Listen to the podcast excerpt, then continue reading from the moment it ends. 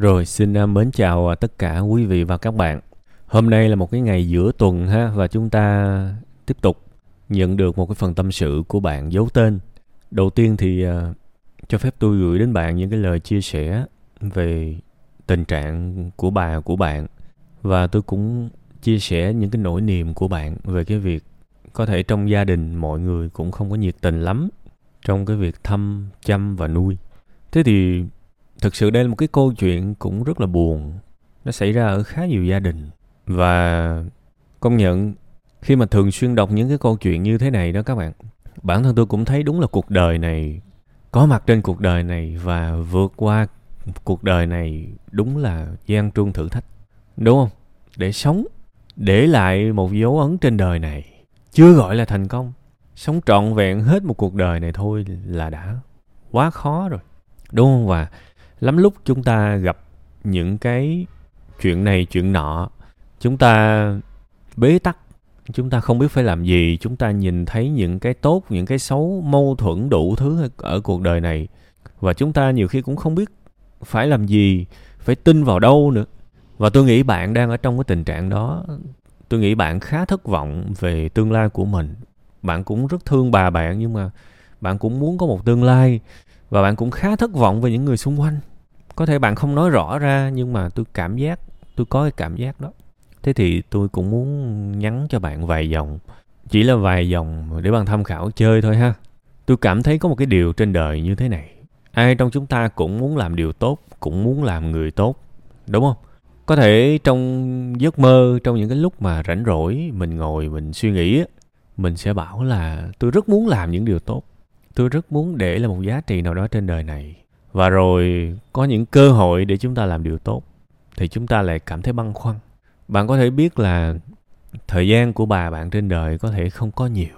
Và tôi nghĩ nếu bạn thực sự thương bà bạn, thì tôi thấy chẳng có gì phải tiếc cả. Đó là cái dịp cuối cùng để yêu thương. Tương lai của bạn còn rất dài. Tương lai của chúng ta chúng ta vẫn lãng phí đó thôi. Nhiều người trong chúng ta hàng ngày vẫn cắt đâu đó 4 năm tiếng đồng hồ lên mạng làm điều vô nghĩa đó thôi chúng ta lãng phí rất nhiều thời gian đó thôi. Và trong một cái xã hội người ta lãng phí thời gian, bạn dành thời gian để chăm, để thăm, để nuôi người mà bạn yêu quý nhất. Trong những cái lúc như thế này thì nếu mà gọi theo phật giáo thì bạn là bồ tát rồi. Đó là điều đáng ngưỡng mộ. Nếu tôi là bạn thì tôi sẽ dành thời gian cho những người yêu quý của tôi. Còn tương lai thì sau đó tôi mới tính. Sau đó tôi mới tính. Tại vì chúng ta ở trên đời này là để sống chứ không phải là để kiếm tiền. Không phải là để làm này làm kia. Chúng ta ở trên đời này là để sống. Đó là thứ quan trọng nhất.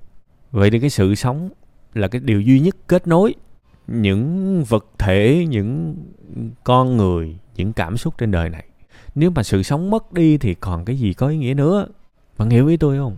Hãy ưu tiên cho sự sống, hoặc là hãy ưu tiên cho những người ít ra vẫn còn sự sống trên đời này. Thực ra đúng là nói những cái điều này cũng rất khó với các bạn. Từ nhỏ chúng ta đã được học về kinh tế, cho dù là trực tiếp hay là gián tiếp, chúng ta cũng học ráo riết về những cái vấn đề đó. Và vô thức, chúng ta luôn luôn đặt nó làm số một. Rất nhiều em nhỏ bây giờ, sự nghiệp là số một. Rất hiểu và rất thông cảm cho các bạn. Nhưng mà tôi chỉ mong là đến một lúc nào đó, các bạn sẽ giác ngộ ra được, tiền sự nghiệp rất quan trọng nhưng nó không phải là quan trọng nhất chừng nào các bạn hiểu ra điều đó, các bạn mới có một cuộc sống cân bằng lại được. Nếu không thì chúng ta mãi là những con thiêu thân.